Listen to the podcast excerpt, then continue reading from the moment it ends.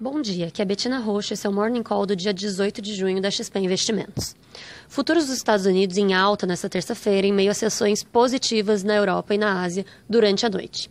O foco continua na política monetária dos bancos centrais, com reuniões esta semana. Mário Draghi, presidente do Banco Central Europeu, disse que são necessários estímulos adicionais se as perspectivas econômicas não melhorarem. Esses sinais chegam um dia à frente da tão esperada decisão política do Banco Central americano, cuja reunião começa hoje, em que as expectativas são altas para que Powell estabeleça as bases para um corte de taxa de juros ainda este ano.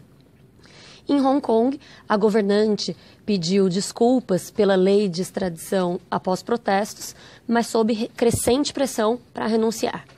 Os Estados Unidos disseram que vão enviar mais tropas para o Oriente Médio, citando a ameaça do Irã.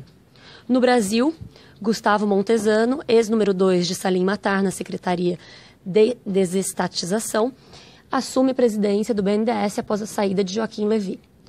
Hoje, a Comissão Especial da Previdência começa a discutir o relatório de Samuel Moreira.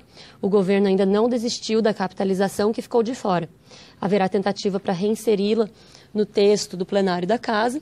No entanto, como é provável que faltem votos para empreitada, o plano B é apresentar um projeto exclusivo no segundo semestre. Do lado das empresas, o preço de celulose e fibra curta na China teve novo recuo hoje, caindo 30 dólares por tonelada para 568 dólares por tonelada. Como temos mencionado, uma forte queda nos preços de celulose já é esperada pelo mercado e mantemos nossa recomendação de compra na Suzano.